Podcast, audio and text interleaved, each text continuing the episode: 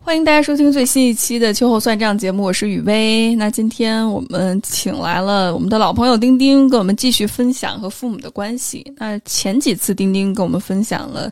自己原生家庭的一些模式，以及他在面对创伤之后，在不断处理自己情绪的这个部分。那最近丁丁有一些新的感悟和体验，想跟大家分享，所以今天就又把丁丁请过来。那开始之前，我特别想，呃，问丁丁，因为丁丁刚才我们聊天的过程里面说到，现在有一种新的体验，好像就像急速奔跑的一个列车突然停下来。对，所以就是现在这个阶段吧，感觉好像是从以前那种。长期高速运转，然后一种很高效的一个生活状态里边吧，然后一直在不停的试图刹车刹车，然后到终于可能急刹车成功，然后就会有一个巨大的后坐力，就哐叽一下这种震荡，然后后面的这个阶段的生活可能一直是持续的，在一个后坐力的震荡里边去体验，对，所以就觉得还挺。挺不一样的，跟以前。嗯，那具体来说，这种后坐力体现在，比如说身体状况、心理或者是工作方面，有没有什么具体的一些表现呢？丁丁，嗯，还挺明显的吧？我觉得，就是因为以前可能习惯了那种。快节奏的，或者是迷恋那种高效的生活，然后也可能自己内心深处也是不允许自己生病啊，或者是去有任何身体或者心理上的脆弱感。但是这个阶段呢，开始就是感觉自己已经真正的真实了起来，呃，但是相应的就是身体也在适应的过程之中，所以就会很累。呃，经常会非常的疲劳，然后其实心理的状态，我觉得是持续的在一个抑郁的边缘徘徊，然后非常的低能量。那也由此吧，就是身体上会各种各样的小毛病不断，就比如偏头痛啊，呃，过敏、荨麻疹，然后甚至还有一次轻微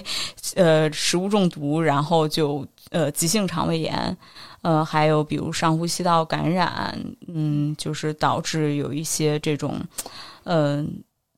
就低烧的这种状态吧。所以说，呃，我觉得可能都跟免疫力有关系。然后是自己从原来的那种狂飙肾上腺素的状态解脱出来之后，身体自然就会有很多很多疲劳的反应。啊，虽然说我自己可能是始料未及的，但是也得一件一件去处理吧。嗯嗯，我觉得这一点真的挺难的，因为这种呃 fight or flight 就是这种应激的反应，时间长了之后，其实你真的是消耗内在不断去维持的这个过程。所以当真的停下来之后，我觉着这种身体的反应更多的还是在去寻求一个平衡，因为之前可能。推得太紧，反倒现在这种拉的力或这种后坐力，其实反应会很强烈。对对，我觉得特别强烈，因为我感觉就是会去回忆自己以前的一些生活的节奏。我觉得我好像多年以来。我现在也不知道到底是真的是自己的，呃，天然的这个，呃，就是构造，还是说是长期给自己洗脑的。就以前可能我会觉得我是一个睡眠比较少的人，然后，呃，如果说能有一个差不多七个小时的睡眠，就已经甚至七个小时高质量的睡眠吧，就已经到了一种要感恩生活的状态。因为常年可能都是睡眠质量很差，然后或者还有过一两年就是长期失眠的这种情况。那但是后来在这段时间，就是我开始变得比较嗜睡，就因为每天都觉得很累，然后消耗了大量的能量去处理哪怕日常的生活，还有一些嗯情绪上的起伏。那所以后面就变成了一天可能最起码要睡八到九个小时，然后如果是刚好就是生病啊什么的，那可能在床上就要睡十多个小时这样的一种状态。最后就已经睡到有一次我是，呃晚上就睡得太沉，然后第二天早上起来的时候发现，哎为什么我的包在地上？然后我就 看到我那个门后的挂钩掉了，然后那个包比较沉，就是一点声音都没有听到。我觉得这在以前根本都是不太可能的。那 真的，那你觉得心理上有没有什么不同的感受？就是情绪上呢？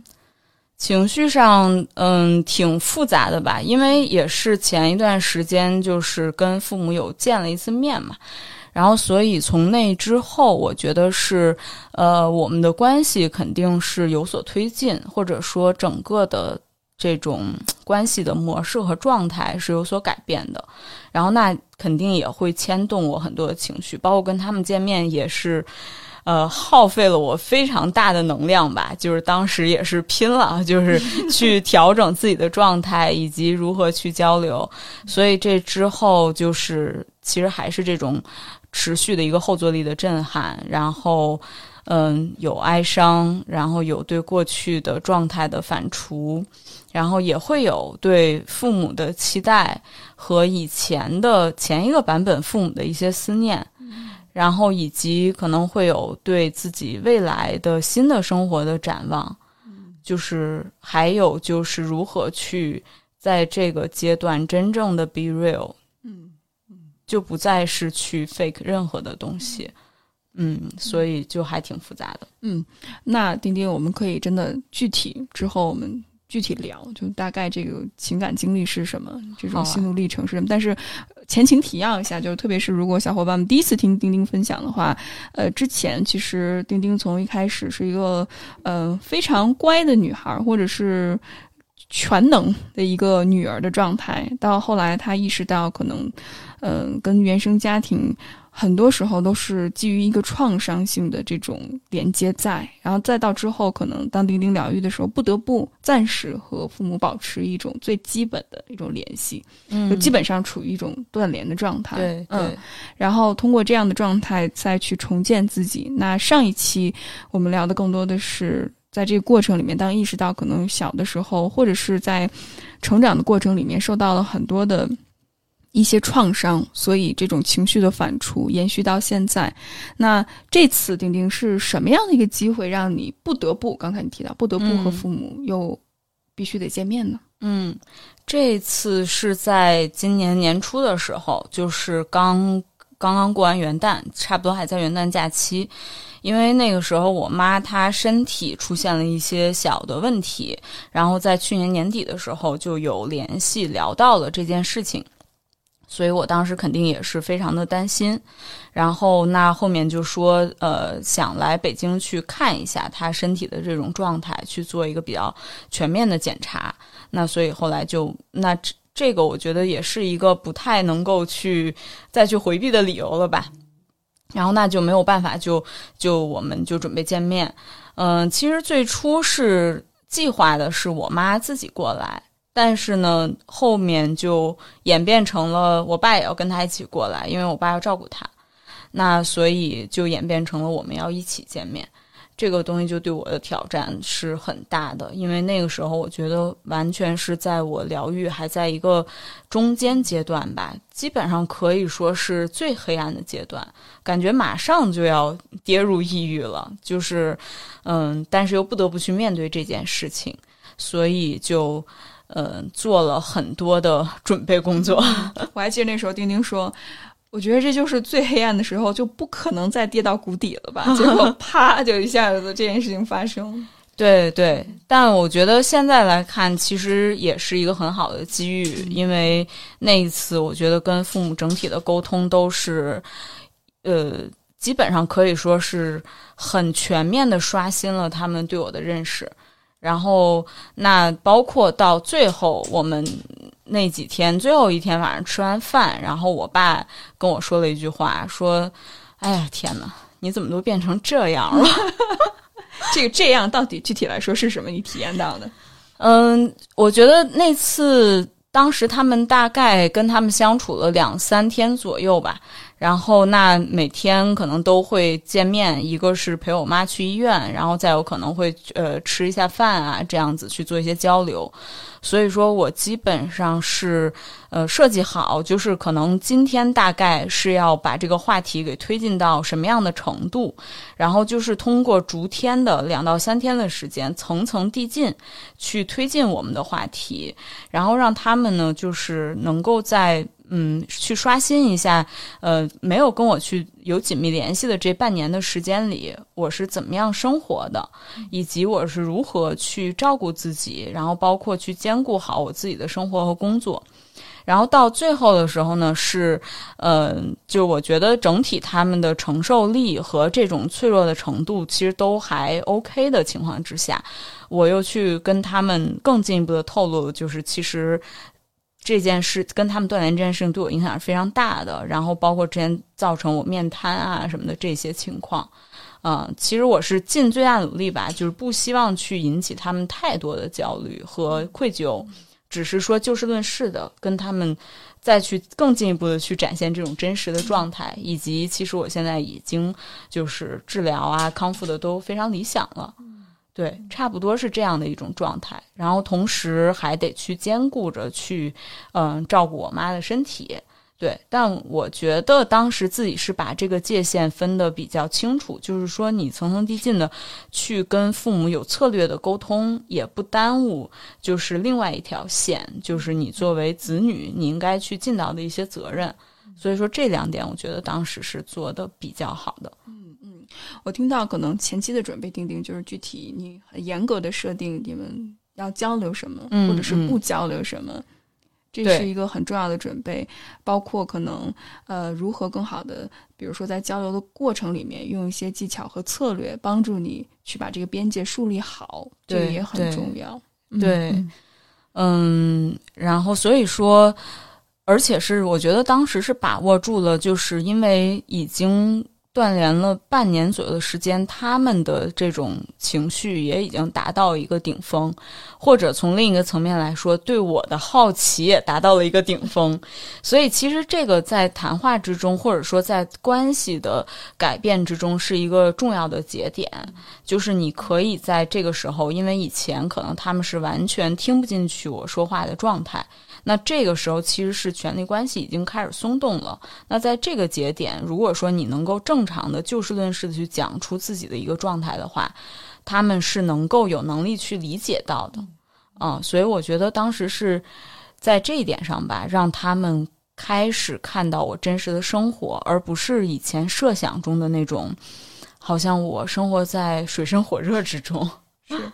那你在这过程里面有没有一些，比如说恐惧、不安、焦虑情绪的一些变化，会让你觉着，哎，会不会我做不到，或者是我做不好的这种感觉呢？嗯，我觉得其实肯定是非常崩溃的，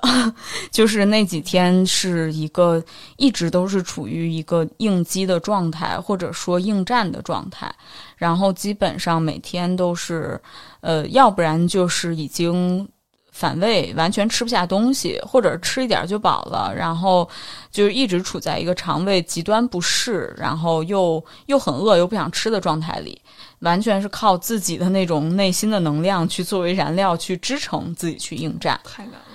对，然后而且你在外在其实还需要去维系好一个比较状态比较不错的形象吧。实际上，如果说当时我父母不来的话。我觉得我肯定是形容枯槁的那个阶段，但是因为他们来了，所以我必须要去做好准备，而且你要去呈现的是一个，嗯，我觉不能说无懈可击，就是其实我觉得肯定也会受到一些攻击，但是，嗯，也不是说去装，而是说去把自己强大的一面表现出来、体现出来吧。对，所以。我其实还是挺早就开始做准备，因为我大概知道说他们要来的这个时间点，那我可能提前十天左右吧，就开始去敷面膜啊什么的这些去做保养，就是完全是从内到外，对，完全是为了应战。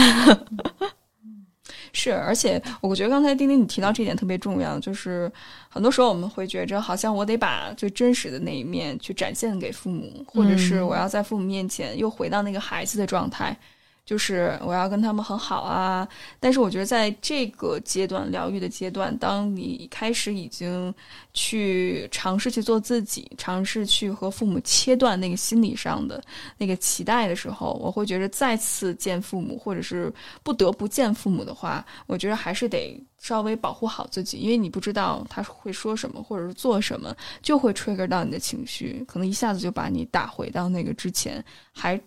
共生在那个关系里面的那个状态，对对，因为我觉得在这样的一个节点，你再去，呃，退回到孩童的状态是完全没有意义的。因为核心就是，也不能说是目的，但是我觉得我们的关系能够再去以一个更健康的方式去往后走的话，那权力关系肯定是要发生变化的，不可能再像原来那样子，我是一个被动挨打的状态。但是我觉得我自己的价值观也并不是让我去，呃，变成那个施关系里的施暴者，或者是关系里的控制者，这也并不是我的目的。我只是想要去划清界限，然后去就事论事。所以我觉得那一次是比较明确的体现出来了这些东西。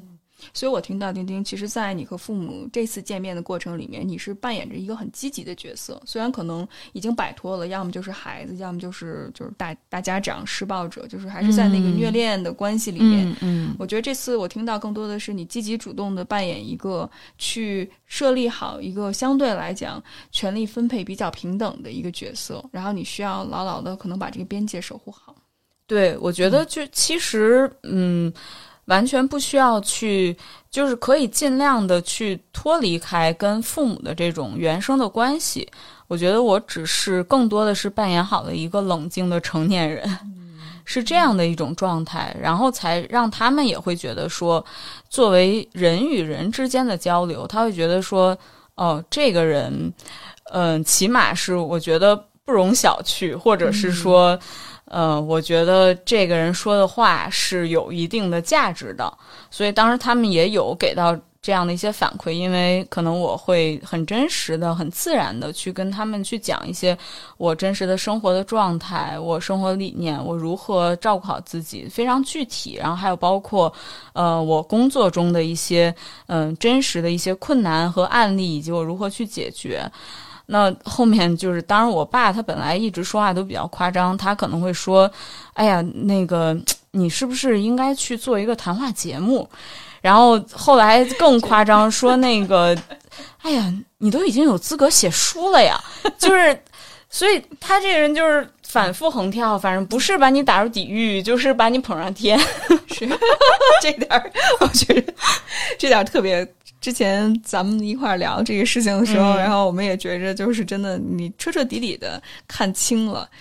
呃，从小到大这种受教育或者是被抚养的这种依恋关系到底是什么，以及如何更好的去打破它。但是我很好奇，丁丁，就是这个界限你是怎么掌握好？因为可能很多小伙伴，当你开始疗愈的过程里面，其实你的印象或者状态里面只有父母这种。要么就是过多，要么就是过少的这种模式，要么就是孩子，要么就是家长这种模式，而很少有这种平等的关系。那你是如何去寻找到或者体验到这种平等的关系？知道这个边界是怎么树立起来的呢？嗯，我觉得在当时那次见面的时候，我根本都还没有顾得上去想的这么复杂，可能最多也就只是说把之前呃那半年疯狂疗愈以及去替换掉的一些认知去实战了一把，就是有点像是跟他们关系的一个试炼的过程，但是在后面可能逐渐的会。呃，更多的去思考吧，就是如何更好的掌控这个关系。所以后面我们也会去，嗯，保持一些联系，然后或者是阶段性的通个话，但是现在都是就是距离拉的会比较长，不会那么频繁。那么我觉得是逐渐在这几次的联系之中吧，我才更好的去探索好这种界限。我可能会更明确的去限定好话题。然后以及有一些敏感话题，我要怎么回应，我可能都会提前去把它先过一遍，然后而且限定好一个大致的沟通的时长，嗯，差不多尽量不要太超出自己的预期，以自己的节奏为核心。那等我们聊到最近的这段时间之后，我们可以再回来，丁丁具体介绍一下，就是大概你是怎么分辨清大概平等的关系是什么，以及如何打破这种呃不平等关系之间的这种啊、创伤束缚的。那我们回到跟父母聊，就这次见面的过程里面，因为我记着我们之前聊到过，你有很多的技巧还有方法，嗯，我觉着特别特别的值得分享。不知道就是具体来说，如果当那次和父母见面的过程里面，有没有一些具体的，比如说说话的技巧和方法，能够帮助你更好的去抵抗他们那种好像很 dramatic 的那种变化呢？可能是一个比较整体性的。首先，嗯自己当时整个的状态呈现的就是一个很很 calm 的这个状态，就让他们嗯、一见到我，可能就脱离了对我的那种想象。然后后面随着每天的谈话的深入，逐层递进，就更加的去嗯、加深他们对我的这这次的一个第一印象。其实真的是我觉得当时是。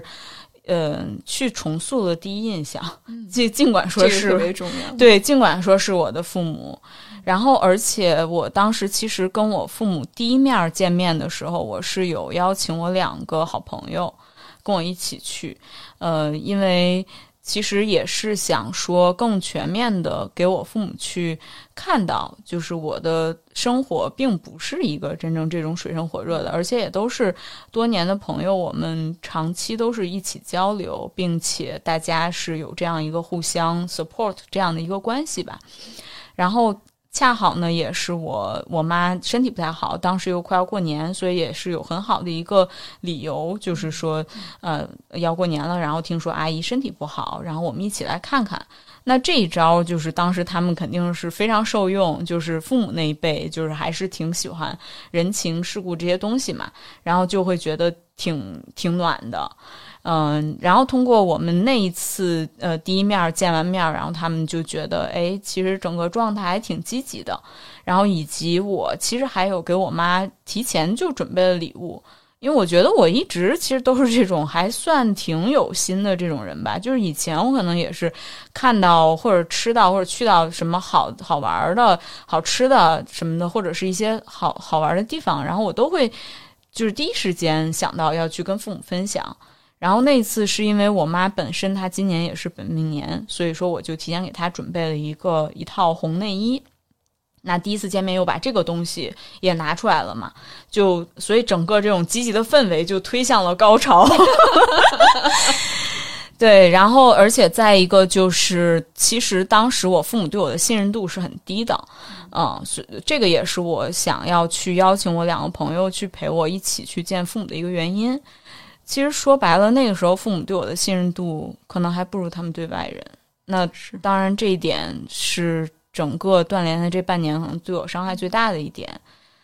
所以就是又能够通过其他人的佐证，让他们更清晰的看到我的这种生活的状态。是，我觉着父母那一代人，特别是当我们选择了不同的生活方式的时候，他们会有很多不安和焦虑。嗯而这种不安和焦虑，当然，我觉得很多时候并不是我们真的过得不好，而是他们因为感觉我们选择了不同的路，会 trigger 到他们内在的一些不安全感。嗯所以我特别能理解丁丁，就是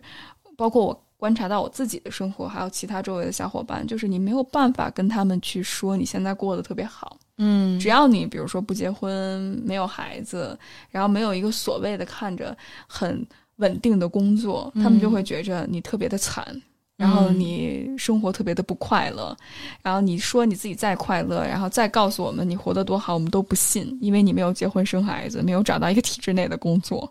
所以我觉着这种不信任其实特别特别的消耗人。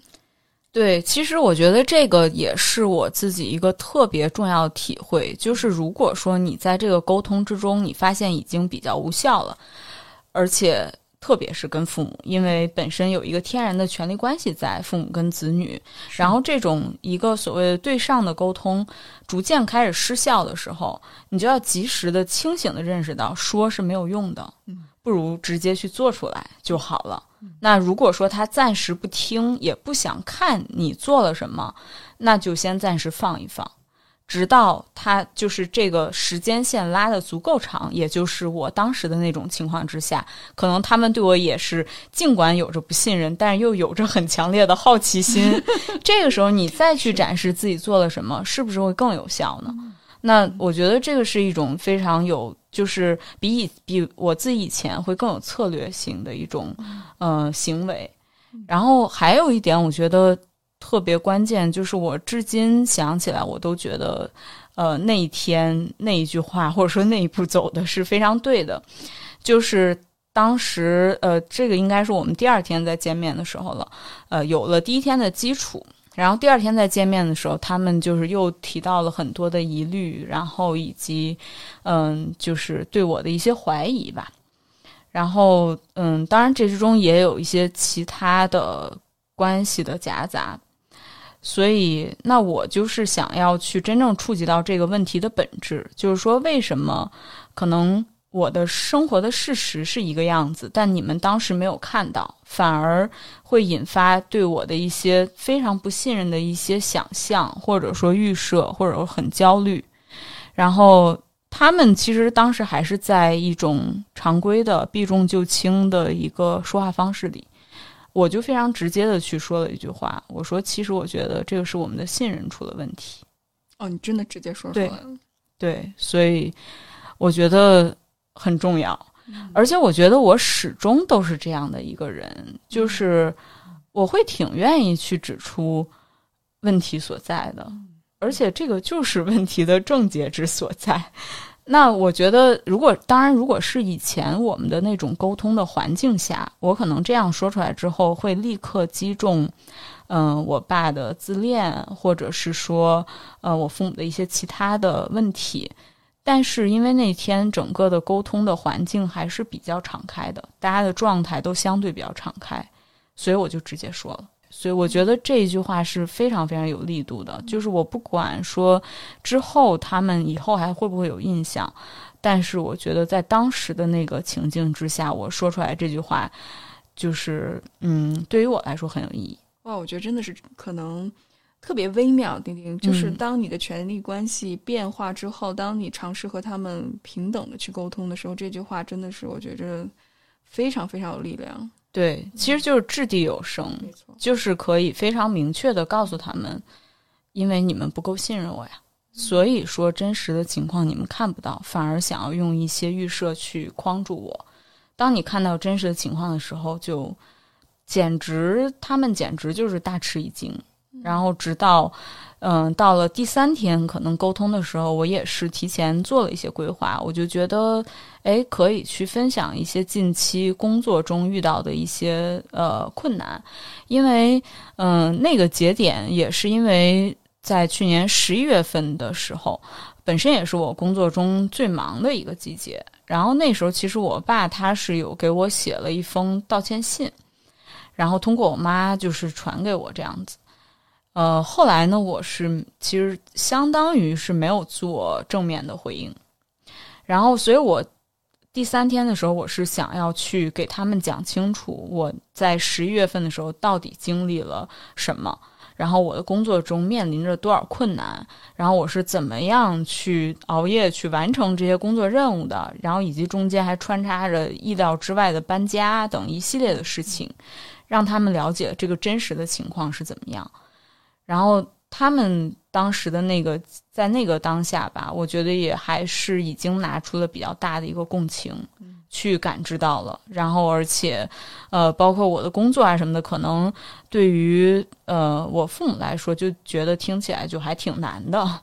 就觉得各方面都还挺难处理。然后生活中的一些也是，但是又是已经完全过去了，我已经妥善处理好之后再去给他们形容，那我就觉得这个力度也是挺强的。嗯嗯嗯，所以我觉着钉钉无论是在就是现实生活当中，包括还有就是在跟他们线上的交流过程里面，你一直都是呈现着一个很成熟的状态。对对对，就是基本上是把自己。嗯，比较强大的，又是很真实的一面，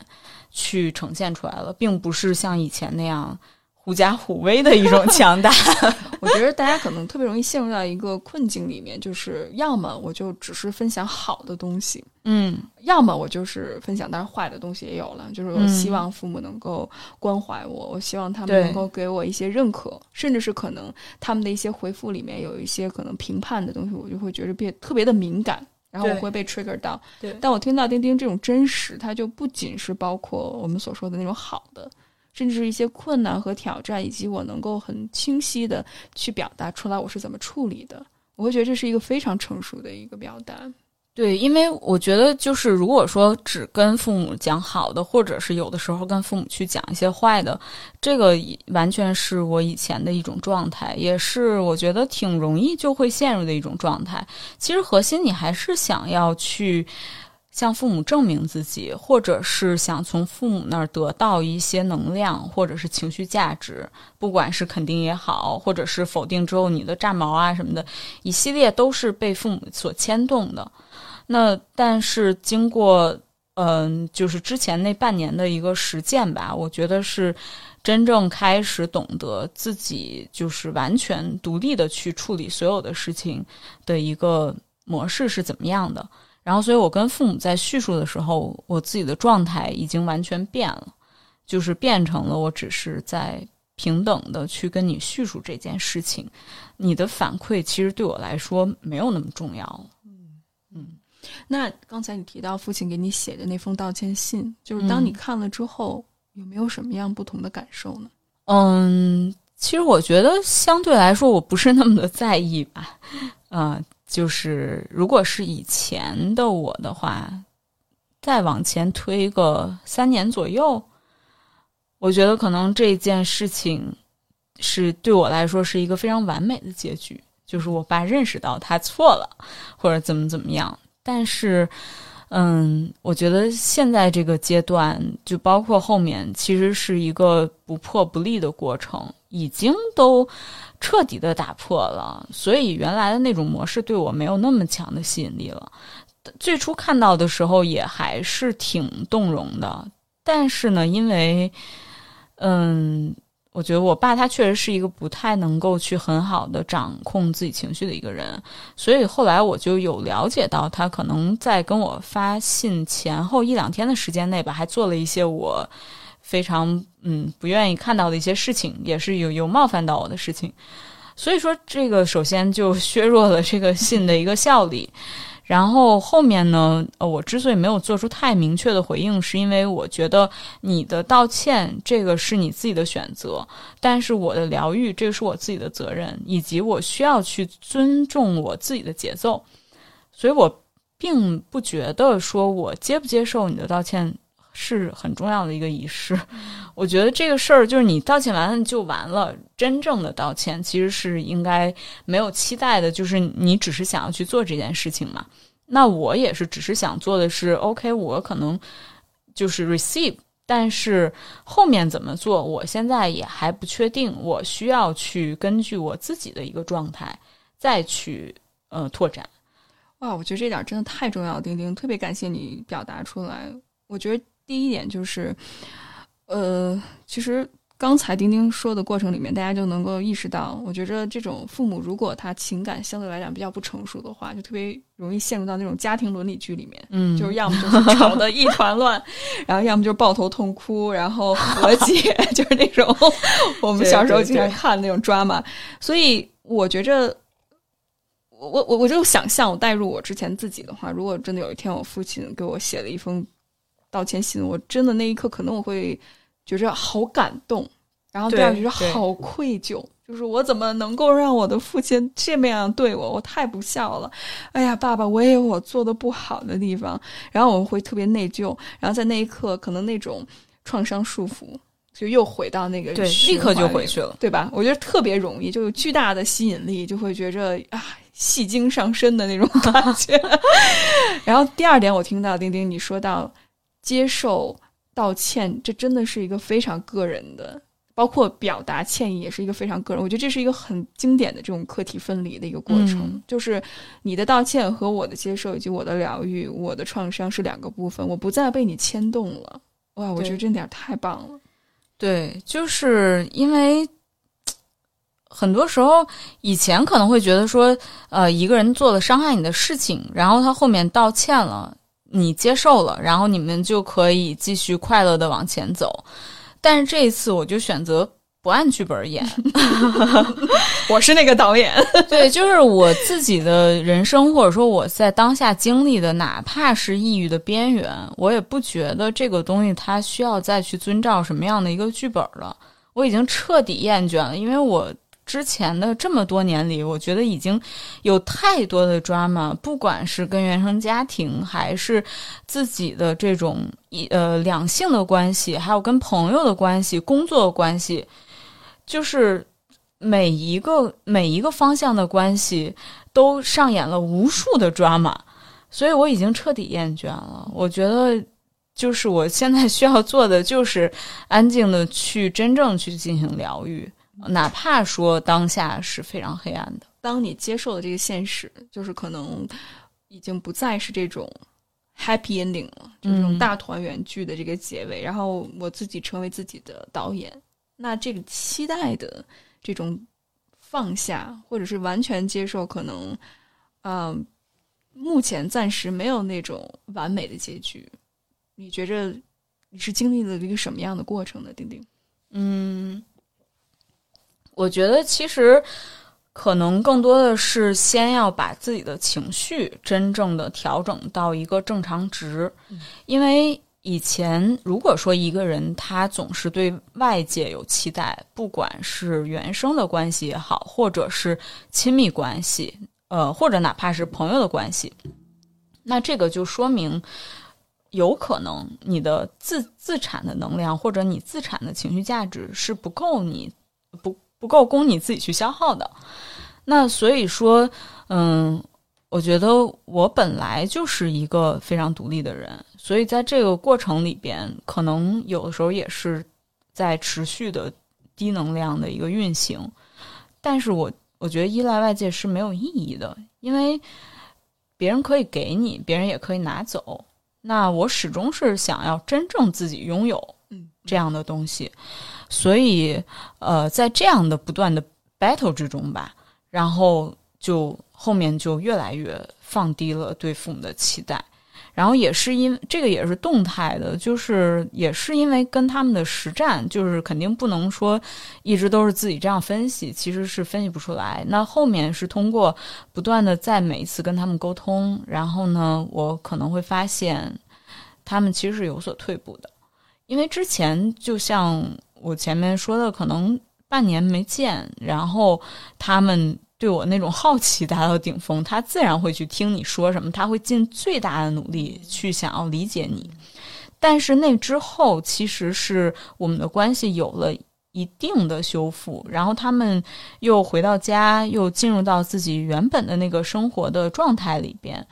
那其实他是没有更强的一个动力，说我再要去进一步觉醒的。他为什么要这样做呢？而且，其实我觉得我也更理解了，包括。我我跟他们在沟通的过程之中，我觉得也是更理解了，就是，嗯，人与人是完全不同的个体，只有你接受了不是这种你好我好大家好的一个结局，你才能更尊重别人。你其实也是能更尊重父母，因为我也不会用他们去原来去框我的那一套去框着他们，说啊，我现在要翻转这个权力关系，然后我希望他们完全按照我的想法去生活。我对我父母完全没有这种要求，我觉得他们本身的生活状态，其实整个他们的生活的规划，还有这些健康的习惯，还有这种卫生习惯啊，什么都非常好。在他们同龄人中也是佼佼者。公正的来说，那所以说一码归一码。嗯，我觉得从这一点上来说，就逐渐的去，嗯，能够去正视吧，正视自己的一个合理的期待和边界。我刚才听你这么一说，我觉着让我印象最深刻的一种感受就是，真的人的改变太难了。对，嗯，我觉着就是好像我们说啊，你们是我的父母，你是我的孩子，然后我爱你，然后我们都互相彼此关心，好像这一切就足够可以了。但其实没有这么容易，就是其实前提都是我们是独立的个体，我们有不同的想法，我们对于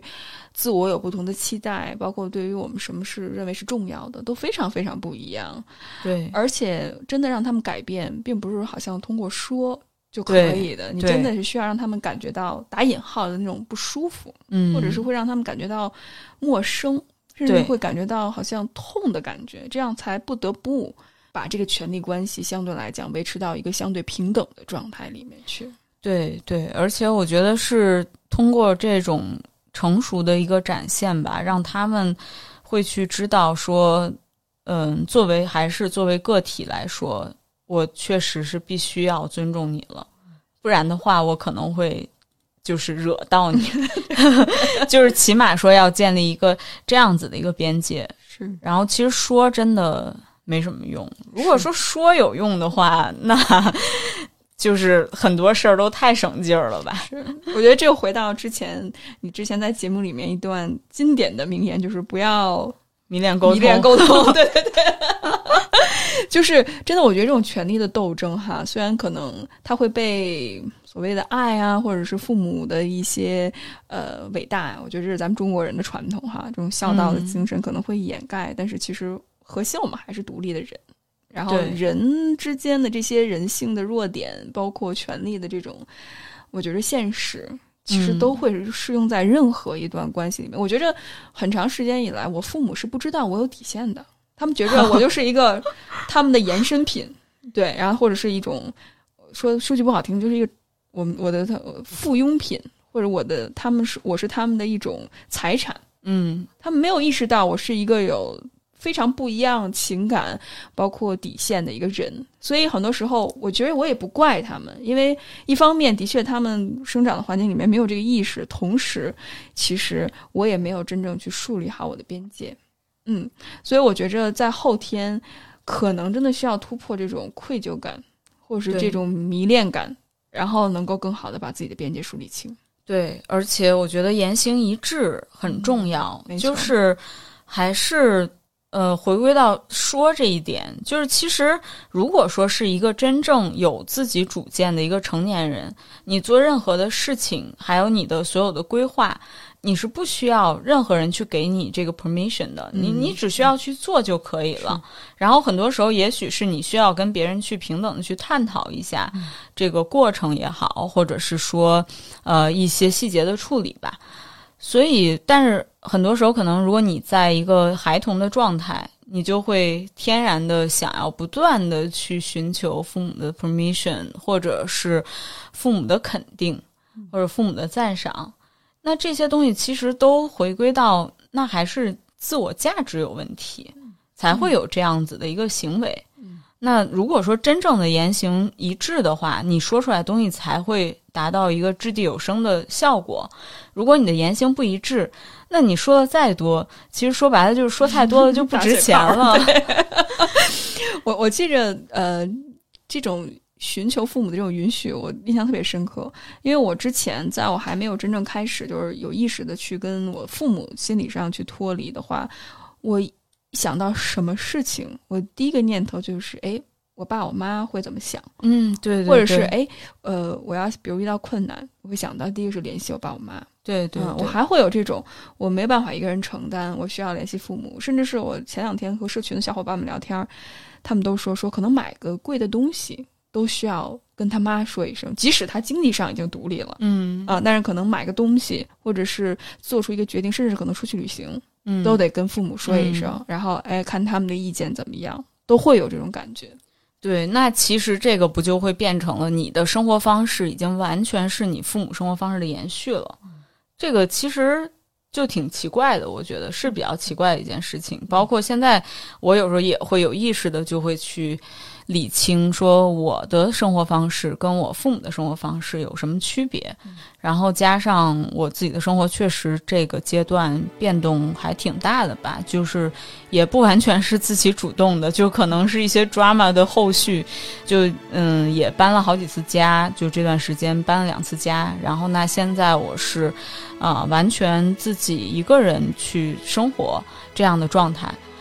然后就觉得有很大的自由度。去整个去规划自己的生活然后嗯所有的这些节奏吧。所以就感觉变化还是挺大的。